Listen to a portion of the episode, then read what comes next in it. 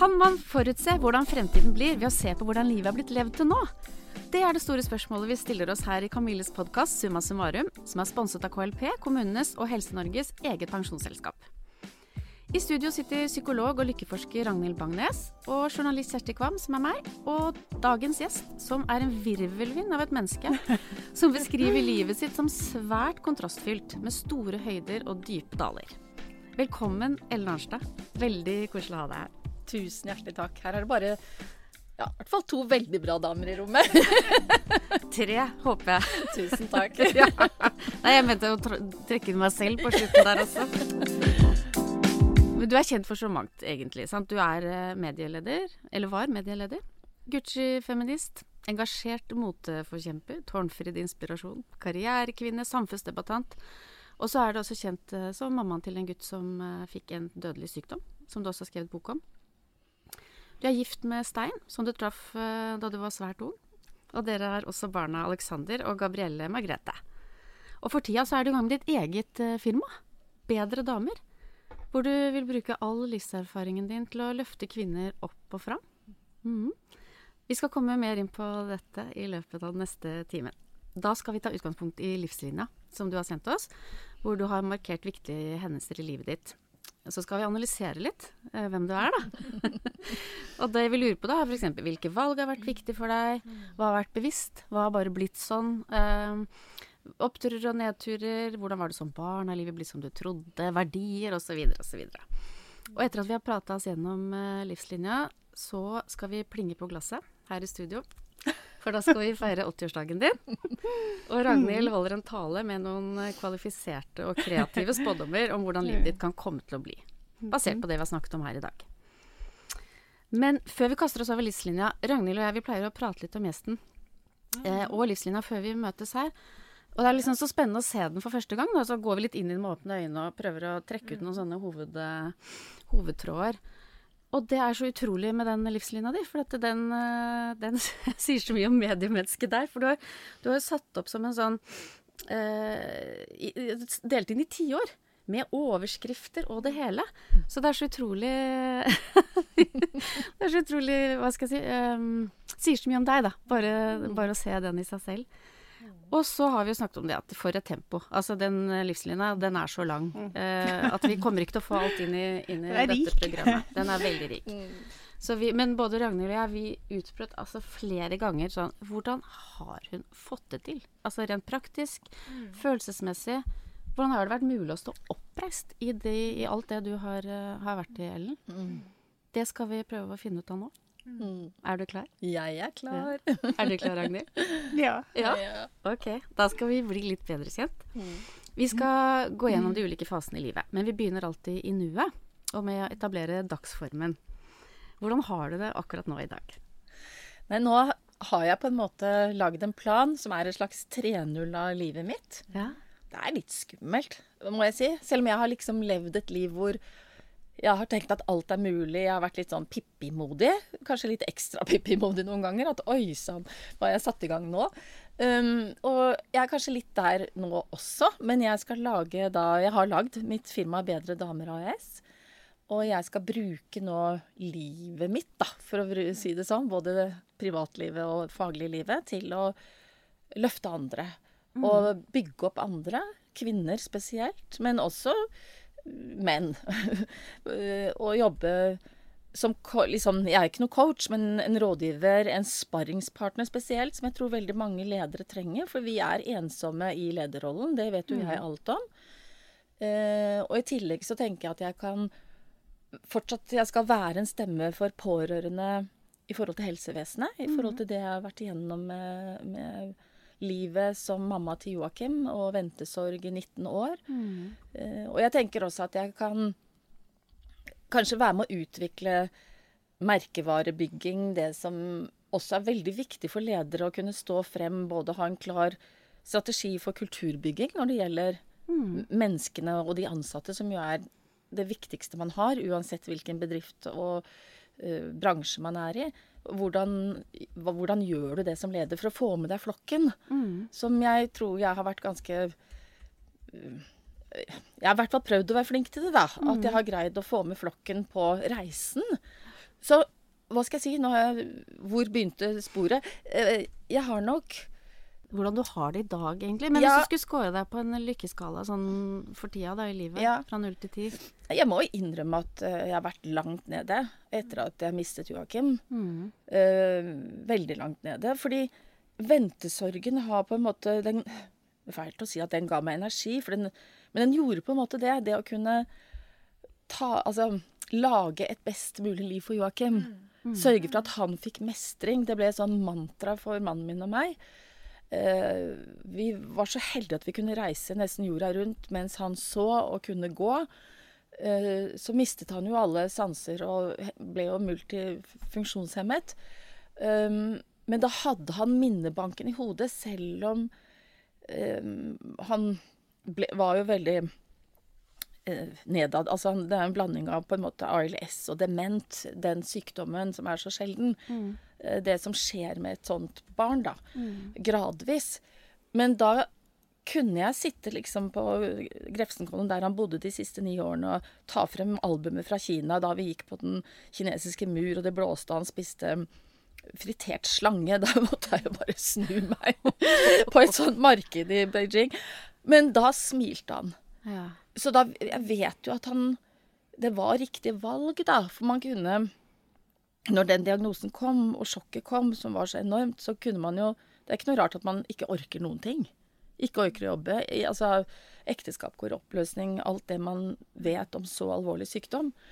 Men da greide For meg, da, så greide jeg å holde i jobben min som betydde så mye for meg. Da hadde jeg jo lansert henne bare for tre Eller for syv år siden, da. Han var jo syv år når vi fikk diagnosen.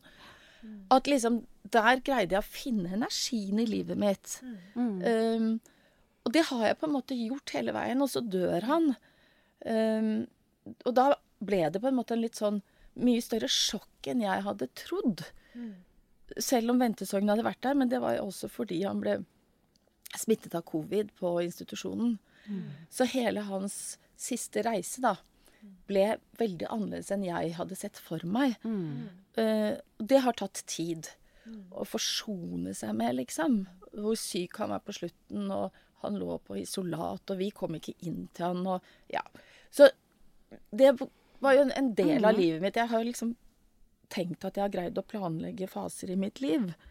Så har jeg litt fått til det, og så har jeg ikke fått til det. Men den siste fasen så jeg jo ikke komme. Nei. Så, men nå kjenner jeg at jeg eh, begynner å forsone meg med at han er død, og det ble sånn. Um, og, og liksom jobbet meg gjennom uh, alle de fasene som mor, da. Så, men nå er jeg, kjenner jeg at jeg ser lyset, da. Ja. Uh, og at det valget jeg nå har tatt med å um, starte for meg selv, Mhm. og eh, kunne ta opp de verdiene jeg har i meg, og bruke det til noe for andre. Ja. Så ja, ja jeg, jeg gleder meg nå til uh, nye, spennende oppgaver, rett og slett. Har du noe tall på den scoren din, da? Akkurat nå? Akkurat nå, ja. Altså, jeg syns det er litt vanskelig, for det er fortsatt liksom en litt sånn tung bør Ja. på, på skuldrene. Men det er jo to år, 28. mai, siden han døde. Og jeg har jo snakket med andre som har mistet nære, og det tar egentlig ikke bare to år, det tar egentlig tre år. Men jeg er på vei, så scoren er kanskje sju liksom nå, da. Ja. Og så blir den kanskje bedre utover eh, dette året her. Mm, så fint. Men du, sånn i hverdagene dine hjemme, hvis du våkner opp og kjenner at dette kan bli en litt sånn tung dag, har du noe sånn verktøy du kan bruke for å snu den tåka? Både ja og nei. Jeg er jo veldig sånn Noen ganger så er det bare å liksom ha et ryddeprosjekt. kan Ja. være. Jeg er jomfru, liksom. Jeg er litt sånn tellekantmenneske. Selv om jeg har jobbet egentlig med kreative yrker i hele mitt liv. Mm.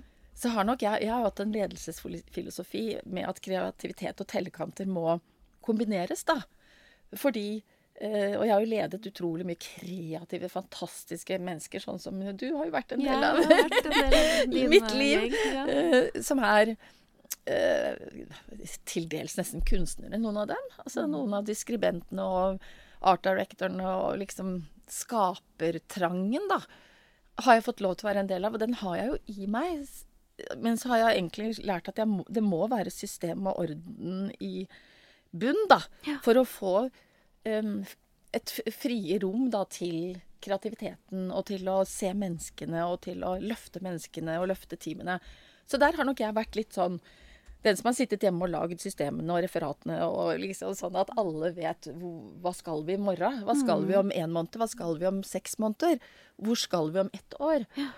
Um, Og det er det som roer deg selv ned også, da, i hverdagen, egentlig. Ja, faktisk. Så, men nå har jeg rydda veldig mye i kjelleren og på loftet ja. i pandemien. Og det har egentlig vært veldig deilig. Og så har jeg liksom blitt flink til å ta opp trening. For det har vært også en vanskelig Jeg har ikke hatt energi, men jeg har jo trent hele mitt liv. Jeg er jo idrettsjente. Toppidrettsjente. Ja, mm. Fra, med, med konkurranseturn og rytmisk sportsgymnastikk. Men så det kjenner jeg nå at når jeg kan liksom dra på trening og komme og være svett og sånn, det er jo også en, et løft i livet mitt nå, da. Ja. Så nå har jeg kommet tilbake til det som jeg egentlig alltid har gjort. Vet du hva, nå skal vi gjøre en tankeøvelse som kanskje er litt vanskelig. Det er eh, noe som heter metaforøvelsen. Og da skal du beskrive deg selv som noe annet enn den du er. Altså som et bilde eller en ting eller et dyr eller Hva er det første som faller deg inn? Nei, jeg er jo kanskje da en eh, Jeg er liksom en eh, en påfugl, En påfugl? på en måte. Fortell. Jo, nei, ikke sant. Jeg har jo på en måte brusa med fjæra. Men så er jeg nok samtidig en stein, nesten. Fordi at jeg er eh, Jeg har vært så heldig, har hatt en så kjempebra oppvekst og eh, flotte foreldre og litt sånn eh, jordnær, da. Mm. Så kombinasjonen av en stein eller jord og en påfugl Ja. tenkte jeg med en gang nå at jeg kanskje er. Eh, og det var kanskje det med et liv i sol og regn. Mm. Et liv med kontraster. Ja. Og så er det på en måte en Kanskje en sånn balanse som er kanskje litt rar noen ganger.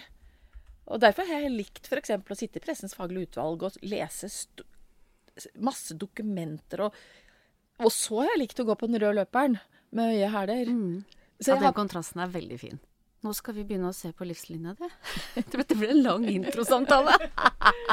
vi har sett litt på den allerede, egentlig. Vi har kommet inn på mye, mye i livet ditt. Eh, men nå skal vi i hvert fall gå litt nærmere inn på den. Barndommen og ungdomstida. Og Ellen, du vokste altså opp i ekte 70-tallsstil. I et rekkehus på Stovner sammen med foreldrene dine og en lillebror. Og så har du ført opp at moren din sydde klærne dine og klippa håret ditt. Men da du dro på gårdsferie til kusinene dine om sommeren, så hadde du kofferten full av paljettskift og blondekjoler. Så det betyr at du hadde, hadde et øyeblikk hvor du bestemte deg for at nå skal jeg ta grep om egen stil? For stil har jo vært en sånn ja. ja. Men, men jeg må jo si at den hot couturen som moren min sydde, Ja. eh, var jo Jeg var jo så fin. Ja. Altså, hun lagde jo de nydeligste kjoler og alt.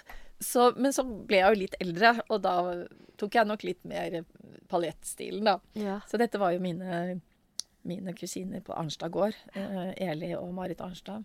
Eh, det var ganske gøy, da, fordi jeg kom jo da med koffertene fulle, og jeg skifta nok tre ganger om dagen. ja.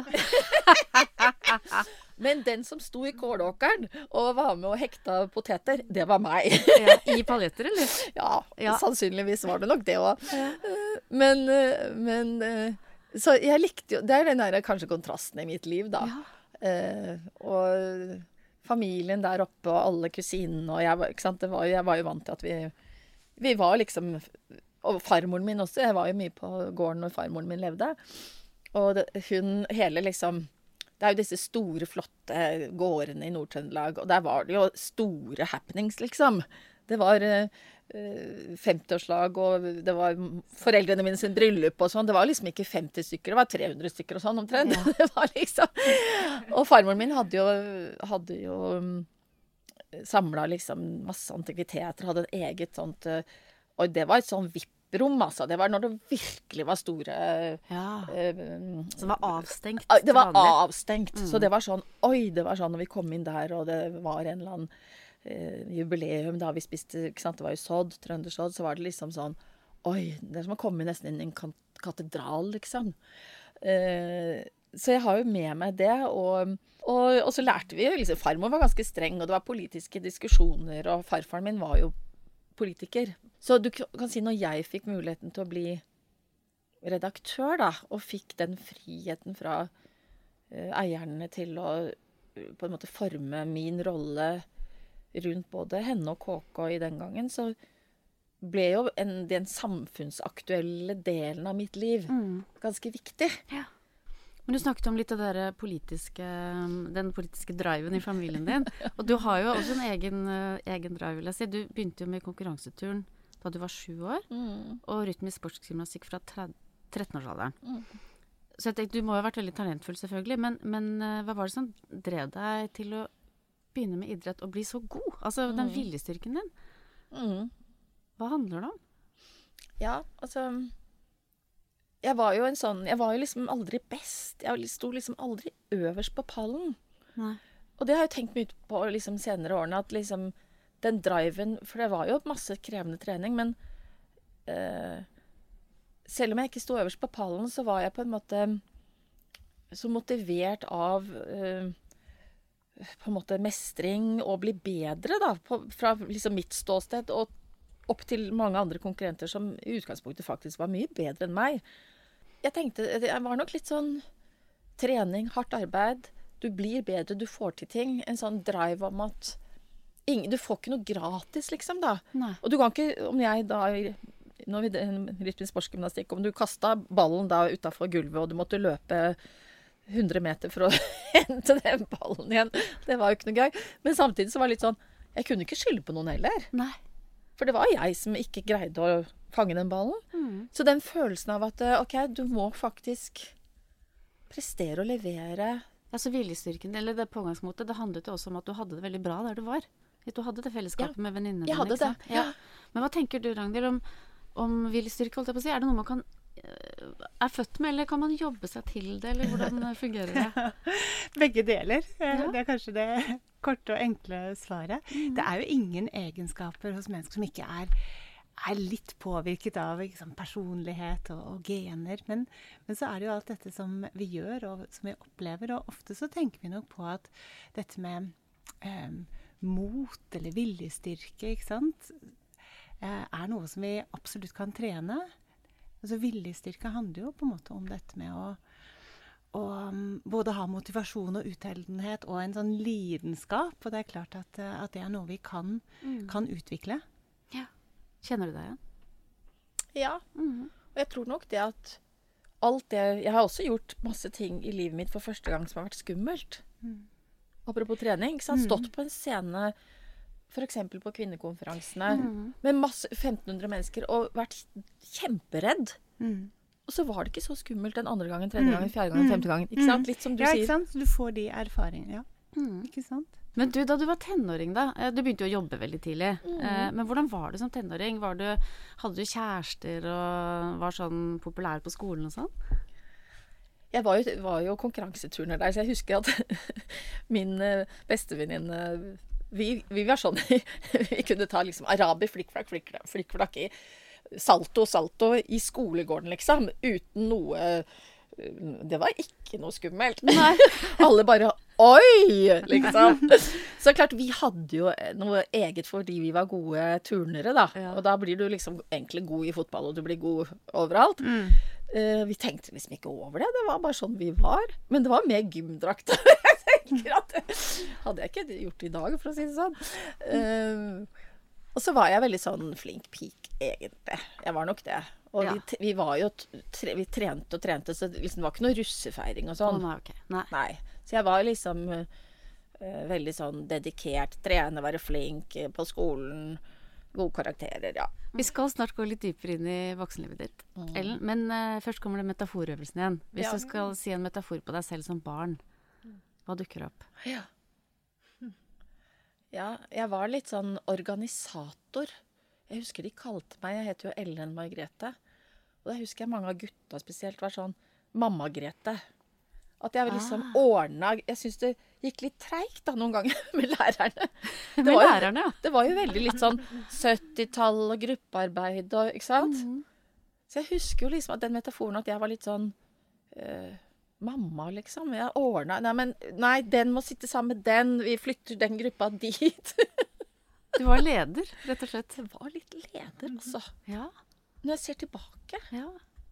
At eh, jeg organiserte litt ekstra. Jeg vet ikke om lærerne syntes det var noe kult, ja, men jeg gjorde det i hvert fall. og så var jeg jo liksom Det jålegenet og sånn, det hadde jeg jo fra den tiden. Altså. Jeg går jo stort sett i høye hæler. Det har jeg gjort hele mitt liv. Så jeg har vel nesten bare joggeskoene mine og skistøvlene som er lave. Da skal vi gå videre til 20- og 30-åra dine, Ellen. 20- og 30-åra. For du, da, du er i full gang med journalistkarrieren, og du begynner å jobbe i ukepressen med ukeblader. Og så har du fortalt at du, da du var 19 år, så fikk du et intervju med mor Teresa i Calcutta. Din første utenlandsreise, så å si. og så greide du å få til intervju med kong Harald på Mallorca. Og så tenker jeg, er du, sånn, er du god til å overtale og få det som du vil? Altså, du, har du noen triks du kan lære bort? Altså, jeg tror at de historiene der du forteller, da var jeg på en måte så uerfaren, og da er man egentlig litt uredd. Mm. Erfaring gjør at man Oi, det blir skumlere, vet du. Jo mer erfaring, jo mer skummelt blir det. Så jeg var så uredd at jeg liksom bare Dette får jeg til. Og, og den historien med kong Harald også på Mallorca, hvor det var VM i seiling, så liksom var, kom jeg meg inn på den Ja, den yachtklubben, da. Der Ja. hvor alle disse båtene lå. Eh, og så var, kom kong Harald, eller han kan være kronprins den gangen, da, mot meg. Og så var jeg så uredd at jeg bare spurte at Hei, kan vi møtes i morgen? Kan jeg få intervjue deg? Ja, kom klokka Vi kan møtes her i morgen klokka tolv. Ja vel. Og så kommer jeg klokka tolv, da, har på meg pen det var, det var det året det var veldig mye liksom oransje. Så jeg har Ja. oransje forkneppet kjole og oransje høye pumps. For jeg skulle møte ham på yachtklubben. Og så kommer vi liksom gående mot hverandre og sier han OK, du, har du sovet, uh, du har sovet godt i natt? Eh, Vi skulle møtes for en time siden. Og jeg bare Hæ? Og jeg vet fortsatt ikke hvem av oss som tok feil. Da var det bare sånn Men hva gjør vi nå? Jeg må jo komme hjem med et intervju med deg. Ja, du får bli med i båten, da. Så løfta de meg over i oransje forkneppet kjole og høye pumps. De gutta på den derre VM-båten. Jeg hadde aldri vært på en sånn båt før i hele mitt liv. Og der var jeg sammen med kronprinsen og mannskapet og fikk, fikk det intervjuet. Men det bildet er også helt Hva skal jeg si? Altså, mor Teresa, der sitter jeg med 80-tallshår og rosa selebukse og plastikkdobber. Og i båten til kong, dagens da konge sitter jeg med forkneppet oransje kjole og høye hæler. Så det er jo helt surrealistisk. Men du husker du alltid hva du har hatt på deg? Har Ja. du sånn antrekkshukommelse? Ja, ja, jeg har det. Jeg har faktisk det. Ja, for da tenker jeg at du har detaljene ja. ja. Så det var jo helt Og det var jo forside på Allers, faktisk. Hvor jeg sitter i det antrekket som er bare Og jeg tenkte ja, ja, Så fint. Jeg kom jo hjem med det intervjuet. Hadde vel aldri turt det i dag, nesten. vet du. Det er nesten sånn. Nei, men det som du sier, det er et deilig pågangsmot. Ja Den derre Ja. ungdomstøffheten. Men du, altså, eh, når du er så vidt i gang med 20-åra dine, du, så går du hen og gifter deg Mm, som 23-åring. Du gifter deg med sjefen din, mm, Stein, som du fremdeles er gift med. mm. Fortell om det. Hvordan oppdaga du at du var forelska i sjefen? Uff a meg. Jeg fikk sommerjobb fordi faren min hadde mast på han som var økonomidirektør, som igjen maste på min mann, som da var sjefredaktør, om en eller annen eh, ung jente som gjerne ville ha sommerjobb. Og så ble jo da min, min Som han Stein, som er min mann i dag, han bare til slutt orka han ikke mer av maset, så han sa la hun jentungen komme. og da kom jeg eh, som eh, 18-åring. Eh, han sier det at du slo jo hjul i gangen, eller det husker du ikke Det selv? er, det er nesten det husker jeg nesten ikke. Og da Ja, det, jeg vet ikke. Da, da skjedde det liksom. Allerede da. Og så var jo dette komplisert. Men du falt for han første ja, gang du møtte ham? Ja, faktisk. Hva var det du falt Eller hva Nei, skjedde? det var hele hans eh, Han hadde jo levd allerede et veldig spennende liv. Han var jo 15 år eldre enn meg. Mm. Reist ganske mye. Vært fotoreporter verden rundt. Bodd på Galapagosøyene. Altså, han hadde jo en sånn En sånn ureddhet, da. Ja.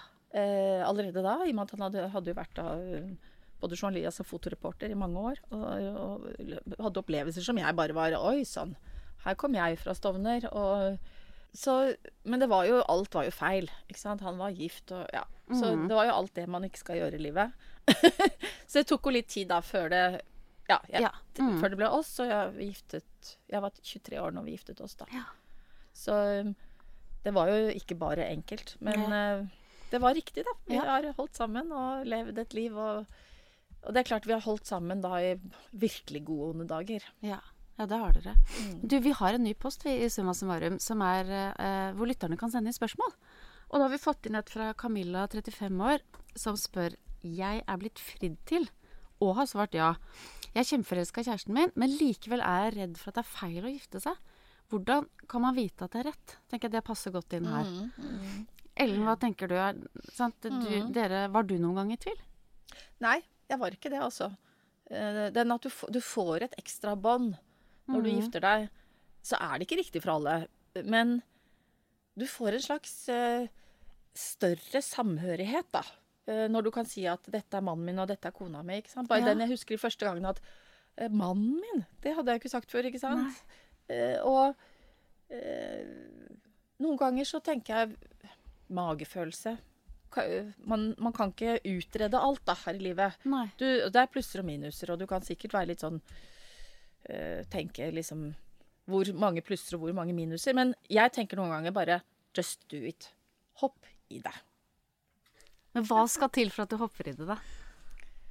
Nei, det er en sånn kanskje indre stemme, da. Mm. Og så vet man jo ikke hvor Vet ikke Camilla hvor liksom sterk den indre stemmen er. Men hvis det er en indre stemme som tross alt driver henne mot at jeg vil eh, få et sterkere fellesskap med min kjæreste, da, Ja.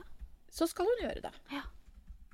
Men du, ja, nå, vi har jo også vært inne på, inne på karrieren din, ikke sant. Du lanserte jo eh, det eksklusive kvinnemagasinet Henne. Du var gründer. eh, og fødte Joakim på samme kveld.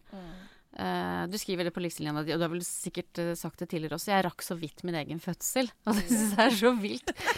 Hvordan hadde du det inni deg da? Altså det stressnivået. Hvor, hva sku, altså, hvor langt kunne du ha gått for å føde på bakrommet, på en måte?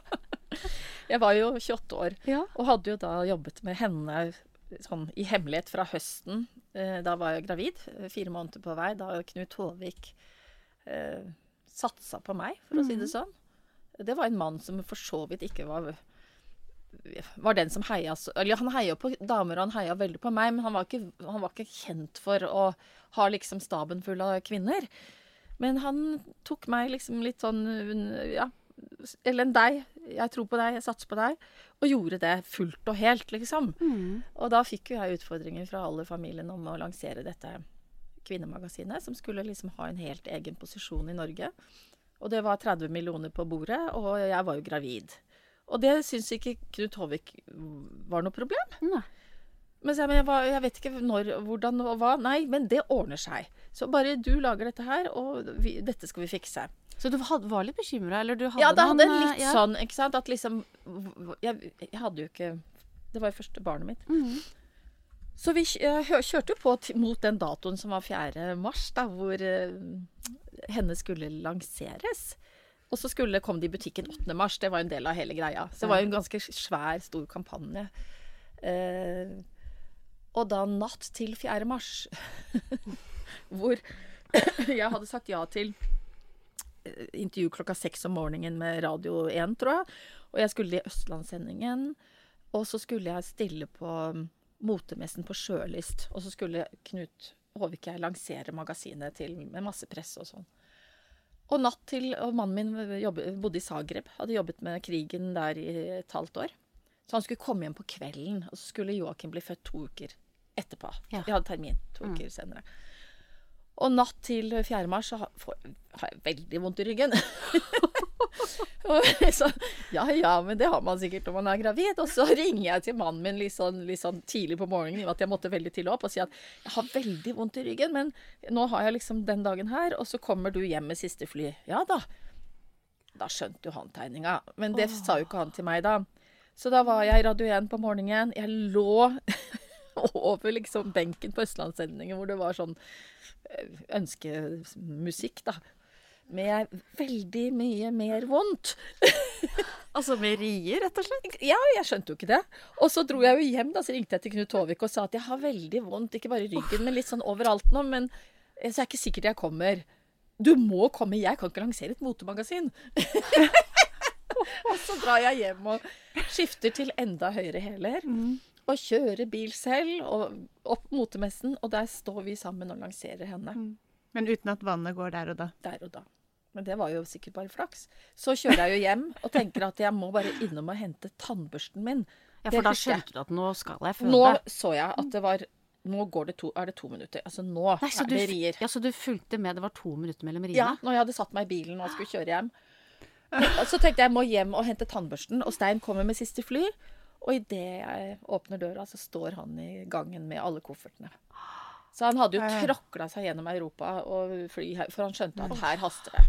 Og så er det rett på Aker. Og så idet jeg kommer inn døra der, så går vannet. Å, fy søren. Og så blir han født da tre timer Eller sånn, ja, to-tre timer etterpå. Så det ble Altså, blad og barn samme dag. det er jo en fantastisk historie. Ja. Altså, Og så var jeg så Jeg var så full av lykkefølelse, da. Jeg hadde liksom fått var gravid, jeg hadde fått min sønn. Jeg hadde lansert henne. Så jeg ligger med liksom en knall rød leppestift og smiler til kamera. Med barnet på liksom eh, altså, Så den fødselen var liksom no problem. Fordi at Med en herlighet, ja. Så ble jo livet annerledes da med Joakim. Ikke sant. Men ja, for da ble du jo mamma da, til lille Joakim. Og så sjonglerer du jobb og, og mm. familielivet. Som nesten ingen kvinne hadde gjort før deg, egentlig, da, i offentligheten. sant? For du Men visste du at det ville sette i gang en samfunnsdebatt? Altså om likestilling og sant? Det du skriver på tidslinja, da. 'Kvinner og makt på høye hæler'. Mm. For du fikk jo både hyllest og kritikk. Mm. Og ble jo Ja. parodiert på TV til og med. Altså, Ja. hvordan var det? Skamma du deg? Var det liksom Nei, altså jeg har tenkt mye på det både i forhold til uh, Joakim ble jo på en måte Han var jo med på alt, liksom. Jeg hadde ingen terskler for Han var med på seminarer, og han var med på reiser, og han var med til Angola, ikke sant. Em, og så uh, hadde jeg nok liksom den styrken i at jeg hadde lansert henne jeg, hadde, jeg visste hvor jeg ville med det magasinet. Og jeg hadde på en måte så ekstremt backing fra ledelsen, eierne og sånn, at jeg fikk en trygghet i at her kan jeg gjøre en forskjell. Så visste jeg ikke helt veien da, altså, det må jeg si. Nei. Men etter hvert når jeg ser tilbake, så kunne, gjorde jeg en forskjell. eh, på flere plan. Uh, og hadde kanskje litt den styrken fra idretten. Jeg tror litt den styrken av at du står der aleine, da.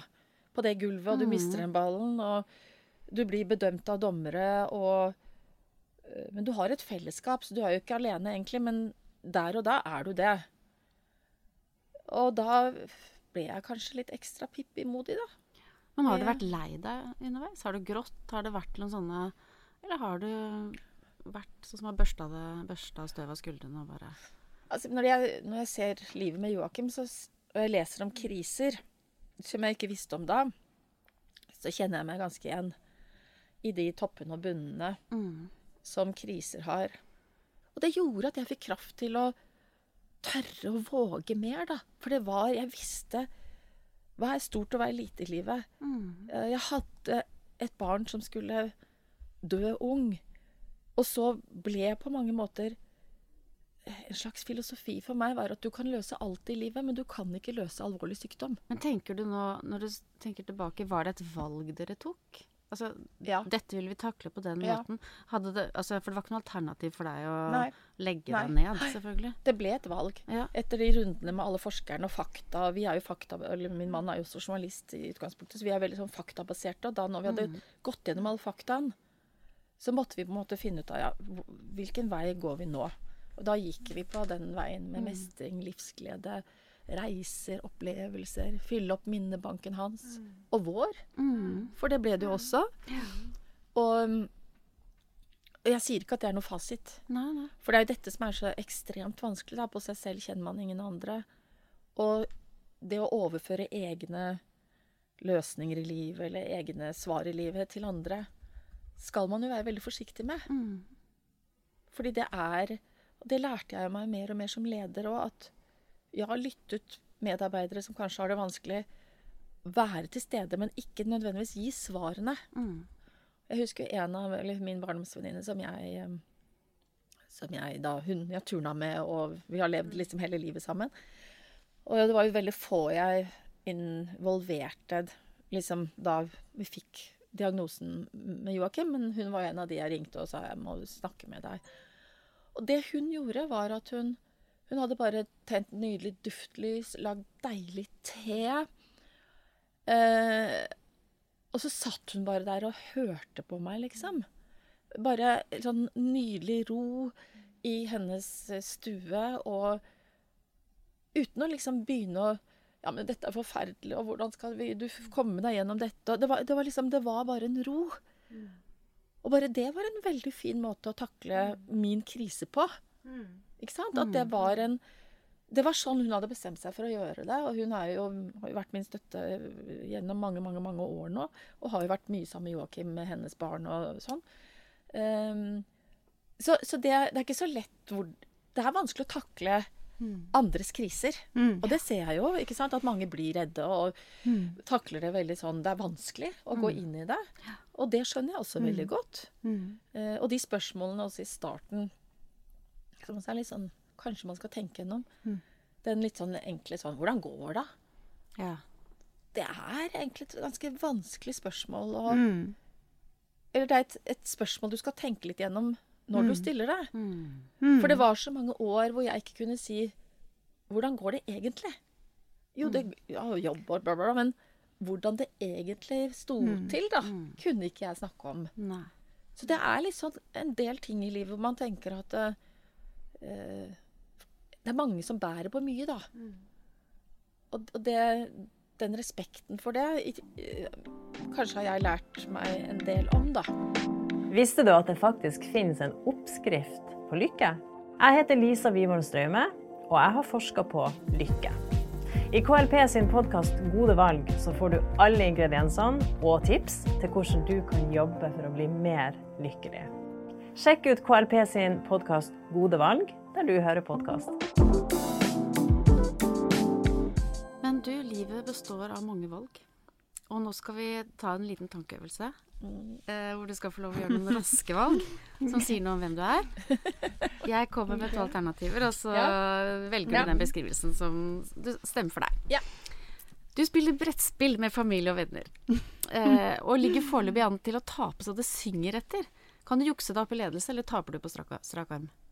Og jeg har juksa mange ganger. Det ble jeg litt overrasket over. Særlig i Trivial Pursuit. Med litt sånn kaker, ekstra kaker når ingen ser det. Når ingen ser det.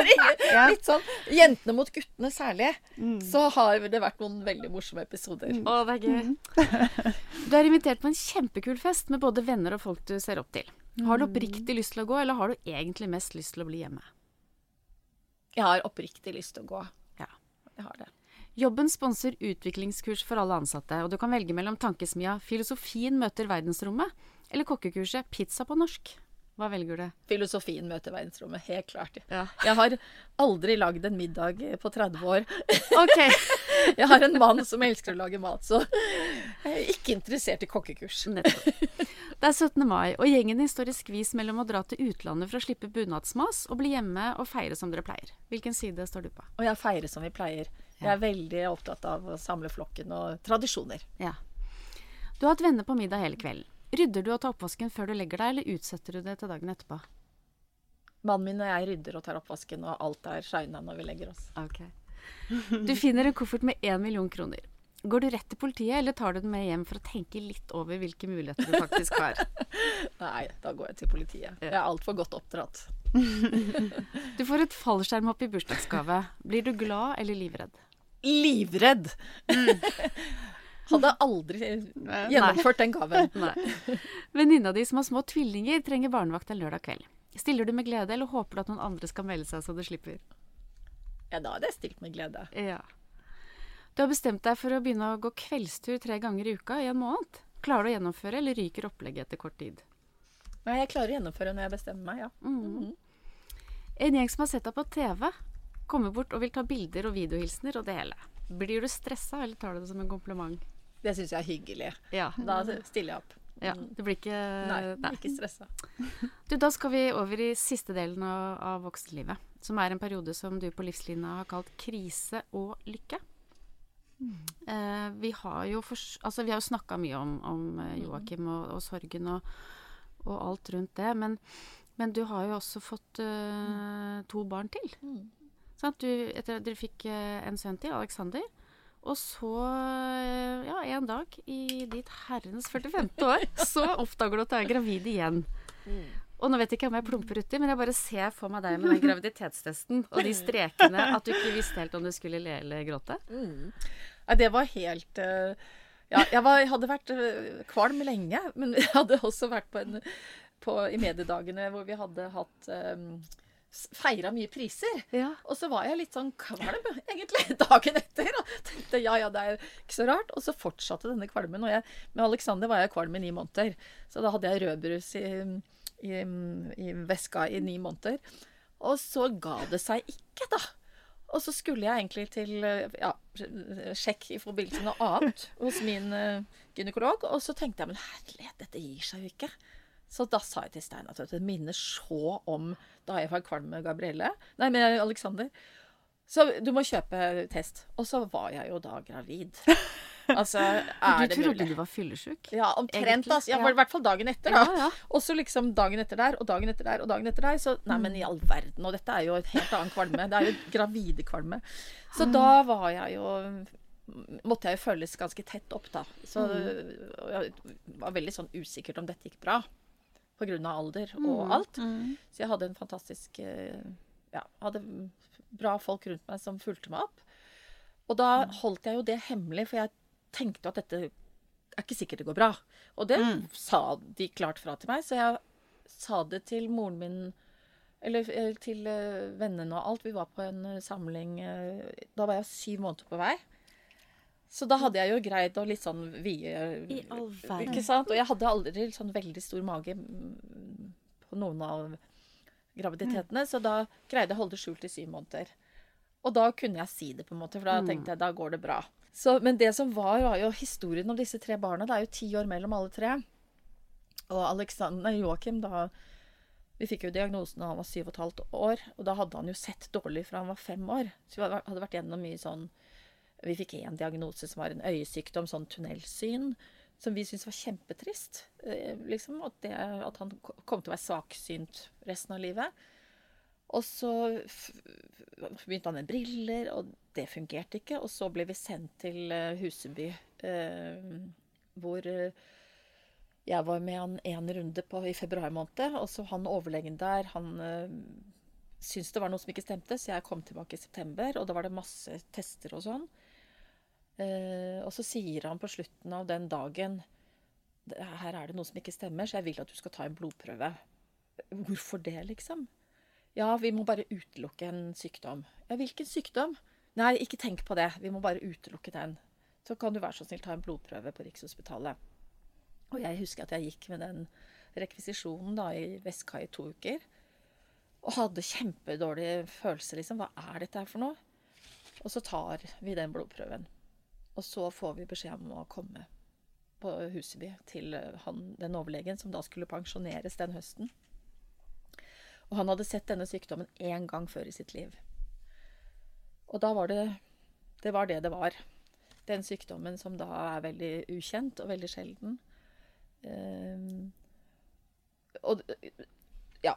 Så, så det var liksom den historien om denne graviditeten. Og så var jeg gravid, som jeg ikke visste. I den høsten hvor liksom vi måtte finne Ja, hvordan, hva skal vi gjøre nå? Hvordan hjelp kan vi få? Eh, og da måtte jeg jo gjennom prøver i forhold til eh, det barnet eh, i magen, da. Eh, fordi denne sykdommen er så alvorlig. Eh, Men var det Alexander er- du var gravid Ja, da? ja. Så, du fikk, men, så dere fikk vite før Joakim ble født at han Nei. Nei. Han, var jo, han var jo syv og et halvt år Da diagnosen kom. Ja. men- han, var jo, han var jo født frisk, han. Han bare begynte ja, å se sant? dårlig. Ja. Og så var jeg gravid med Alexander den høsten når vi fikk diagnosen. Og da okay, begynte jo sånn, det å bli ganske komplisert i forhold til å finne ut av eh, Mm. denne alvorlige sykdommen. Og, så, og det er klart at abortsaken ble jo også en politisk sak i forhold til min bok. Ikke sant? Fordi Mm. først måtte jeg gjennom da alle litt sånn etiske vurderinger rundt det barnet som lå i magen. Og etiske vurderinger rundt en eventuelt abort. For det var Mm. 25% sjanse for å få barn med den samme sykdommen. Ja, det, Det er høyt. Ja. Ja, det er veldig mm. Ikke sant? Ja. Så da var det en kjemperunde. Jeg husker vi lille julaften fikk vi beskjed om at det var et, eh, en frisk gutt. Mm. Eh, og så var det jo samme runde med Gabrielle. Ja. Mm. Så jeg har, var jo gjennom to sånne ekstreme runder hvor, hvor den følelsen også av Hvis jeg måtte tatt abort, som jeg da hadde måttet, Mm. så hadde jeg på en måte valgt bort Joakim på en måte. Ja. Ikke sant? Så den følelsen av at du på en måte ha- At han ikke Mm. Ja. Og da, når, når, når, når Høyre la abortsaken på bordet f- med kompromiss med, med KrF, og de begynte å diskutere 2C, som handler om eh, levedyktighet, hvor de egentlig ønsket å endre den teksten og endre den paragrafen. Det var jo midt i livet mitt. Det, var, det smalt jo liksom for meg da. Fordi levedyktighet, hva er det? Mm. Visste, vi visste at Joakim kom til å dø ung. Var han levedyktig eller ikke levedyktig? Er ett, en uke levedyktig? Hva er levedyktighet? Eh, og da kjente jeg at uh, Og da ringte VG, og da sa jeg ja til å fortelle min historie for første gang. Uh, og det var i 2018, eh, før jul. Og så snakket jeg med Aschehoug, og da ble vi enige om at vi skal lage bok. Hei, det er Lisa igjen. Jeg vil bare legge til at i Gode valg så snakker vi også med andre eksperter om livet og hvilke valg man kan ta. Sjekk ut KLP sin podkast Gode valg, der du hører podkast. Men hvordan ser du for deg eh, livet ditt om 16 år? Da er du, da er du i pensjon, pensjonsalder. Kommer du til å pensjonere deg? Nei, vet du hva, jeg, jeg har jo en mann som har vært pensjonist i mange år, men han, Ja.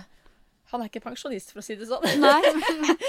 Han har liksom, vi har, har jo hatt småbarn lenge, så han er i full aktivitet fra morgen til kveld. Uh, så nei, vet du hva, jeg tenker alder Jeg har aldri tenkt jeg liksom, Alder er jo bare tall. Det er jo litt sånn floskel, men det er jo bare det. Mm. Og jeg vet ikke, jeg har mange rundt meg som er godt voksne, for å si det sånn, men som har så mye å bidra med i samfunnet. Og jeg tenker også at den eh, Hele den Det å bli 60 pluss eller 70 pluss altså, Det er så mye eh, erfaring, kunnskap voksne mennesker kan gi til samfunnet fortsatt. Så jeg tror jo at mange flere kommer til å jobbe mye lenger. Og det tenker jeg også at det er jo sånn verdi greie, altså verditing i samfunnet, og anerkjenne alder, anerkjenne erfaring, anerkjenne livserfaring, kunnskap. Bruke eh, det mangfoldet som også handler om alder, da. Og der tenker jeg også at jeg kanskje kan være en stemme og si at eh, alle, jeg trenger ikke å løpe kanskje like fort på høye hele resten av mitt liv. Nei. Det er ikke sikkert. Men det kan fort skje òg. Og det blir høye hæler. Det blir det i hvert fall. Og du, nå skal vi faktisk snart feire 80-årsdagen din. Ja, det Ja. passet jo godt. Så nå skal Ragnhild eh, skrive ferdig talen, og vi skal ta en liten pause. Og til dere som lytter, når vi kommer tilbake, er vi direkte inne i 80-årsdagen til Ellen. Jeg fungerer som toastmaster, mens Ragnhild er jubilantens gode, gamle venninne.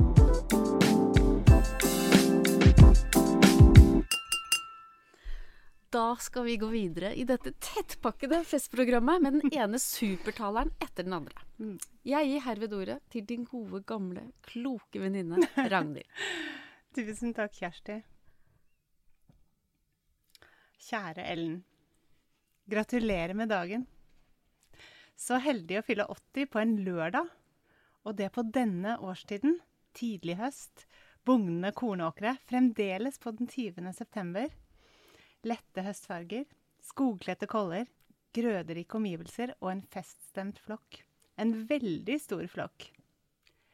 Jeg lovte Terje, som dessverre ikke kunne komme, å lese et dikt for deg, og jeg skal starte med det.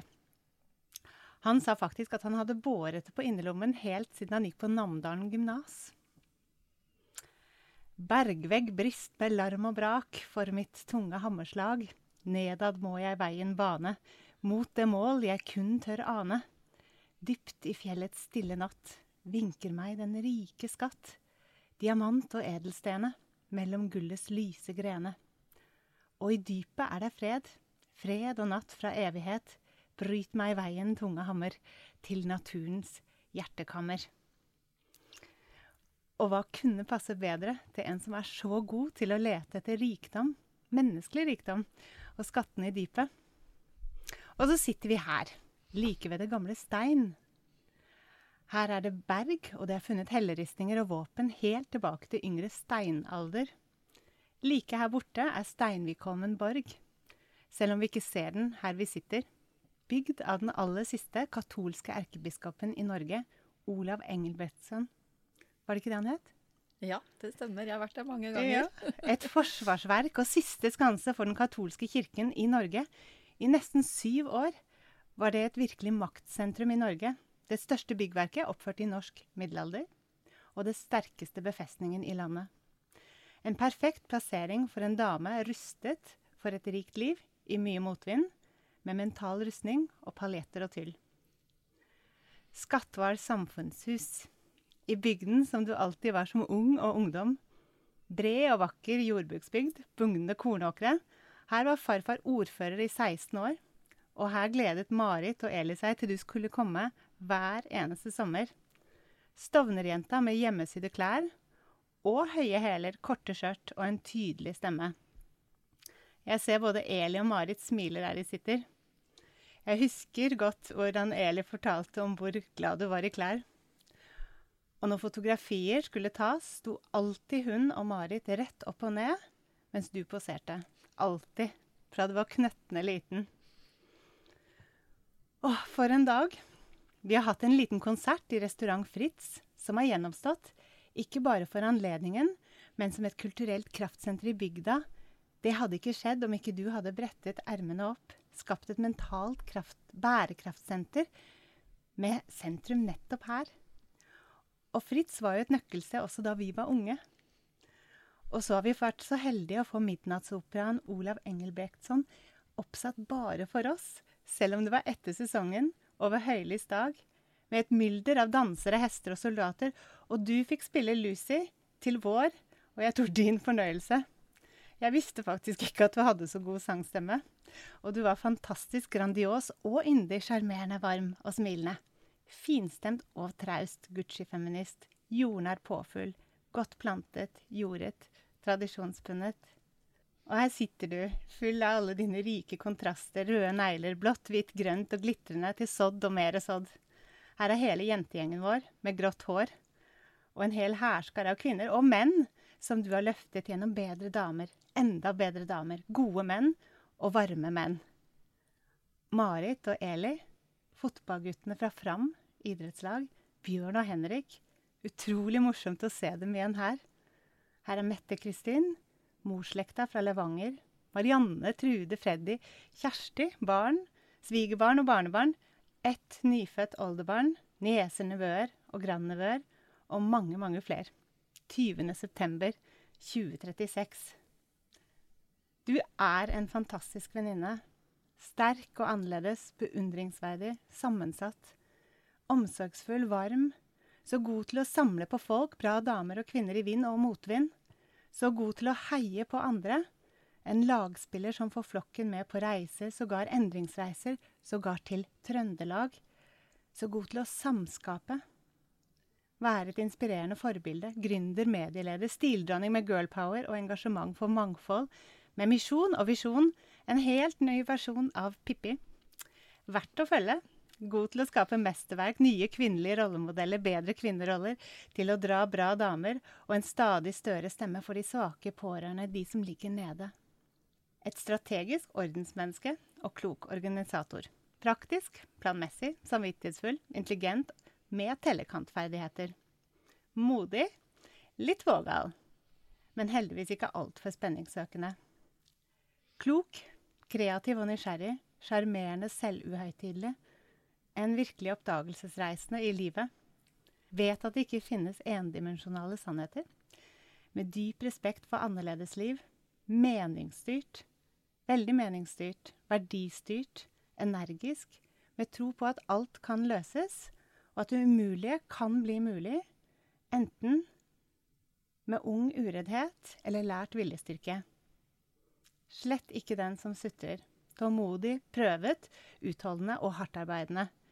Vel vitende om at en av de aller viktigste hemmelighetene bak suksess, utvikling og balanse er evne til å trekke mening og glede også fra motgang og utfordring. Selv varig ventesorg. Du har denne egne evnen til å kjenne på og vokse på gleden av å tilføre verdi. Og til å tåle tøffe snuoperasjoner og likevel stråle. God til å gjøre hverdagsøyeblikkene store, blåse dem opp til store, store ballonger. God på takknemlighet og til å se englene på gulvet. Til å akseptere. God til å ta i bruk hverdagspaljetter, fylle minnebanken. Du husker alltid lyden av lykke. Og lykke er kanskje mest av alt. Og det å inngå i en sammenheng, som her, en helhet, et nettverk, være del av en flokk som vandrer gjennom livet sammen, og skape noe meningsfullt. Bidra, samles her. Og nå skal vi skåle og etter hvert danse. Gratulerer med dagen. Gratulerer. Tusen, tusen, tusen takk. Det er den fineste talen noen har holdt til meg. Utrolig tusen takk. Og så mange nydelige beskrivelser som jeg kjenner at Oi, oi, oi. Den talen må jeg få. Den skal jeg leve, den skal jeg leve på til jeg vel blir 80. Skal jeg lese for meg selv eh, i ro og fred opptil flere ganger i året. Det var koselig. tusen, tusen takk. Det var med virkelig takknemlighet. Veldig fortjent. imot. Så summa summarum, Ellen, så ble det jammen meg et uh, sterkt liv. Ja. du som både har gjort inntrykk på mange og satt avtrykk. Mm. Og så gleder jeg meg veldig til den festen. Altså, Ja. Vi skal jo dit, litt, Så sånn er det bare. Det har vært utrolig fint å snakke med deg. Jeg tror jeg har sånn, fått sånn summa summarum-rekord i gåsehud Mm. under dette opptaket. Det har vært Mm. veldig sterkt og veldig, veldig Mm. fint. Tusen tusen takk. Og tusen takk til vår produsent Adrian. Og kjempetusen takk til deg som har hørt på denne episoden av Summa summarum. Hvis du likte den, blir vi kjempeglad hvis du legger inn en anmeldelse i den podkastappen du bruker. Og husk at du kan abonnere for å få med deg neste episode. Ha det bra!